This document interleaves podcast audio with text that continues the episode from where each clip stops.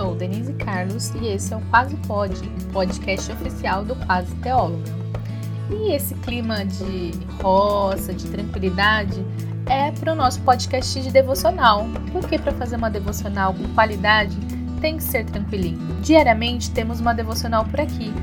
Faremos a leitura da Bíblia durante um ano, durante todo esse ano de 2022.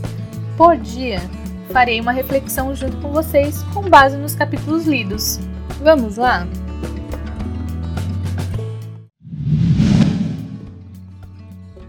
Devocional 061, Deuteronômio 27, 28 e 29.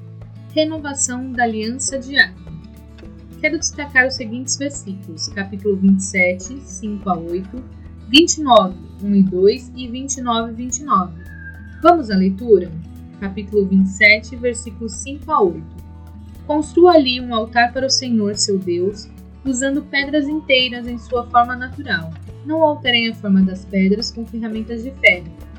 Construa um altar com pedras que não foram cortadas e usem-no para oferecer holocaustos ao Senhor, seu Deus. Apresentem também sacrifícios de ofertas de paz e celebrem, comendo e alegrando-se na presença do Senhor, seu Deus. Escrevam de forma bem visível todos os termos desta lei nas pedras pintadas de cal. Capítulo 29, versículos 1 e 2. Estes são os termos da aliança que o Senhor ordenou que Moisés fizesse com os israelitas enquanto estavam na terra de Moabe, além da aliança que havia feito com eles no Monte Sinai.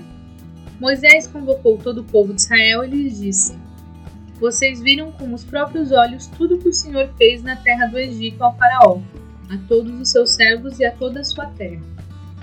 Capítulo 29, 29. O Senhor, nosso Deus, tem segredos que ninguém conhece. Não seremos responsabilizados por ele, mas nós e nossos filhos somos responsáveis para sempre por tudo que ele nos revelou, para que obedeçamos a todos os termos desta lei.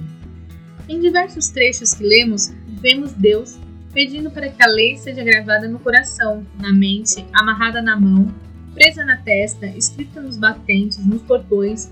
Conversem sobre ela ao deitar, ao levantar e andando pelo caminho.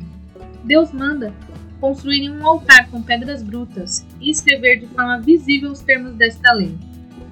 Tudo isso era necessário, não apenas para lembrar Israel da aliança, era também para ensinar as novas gerações.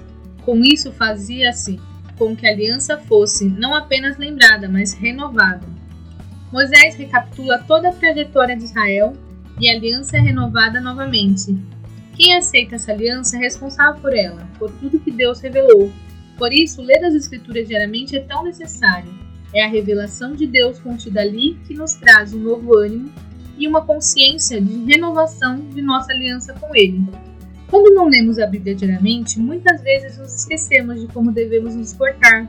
Nos esquecemos do amor e cuidado de Deus frente às dificuldades e até do sacrifício de Jesus na cruz em nosso favor. Por isso, não desanime nessa caminhada de leitura bíblica.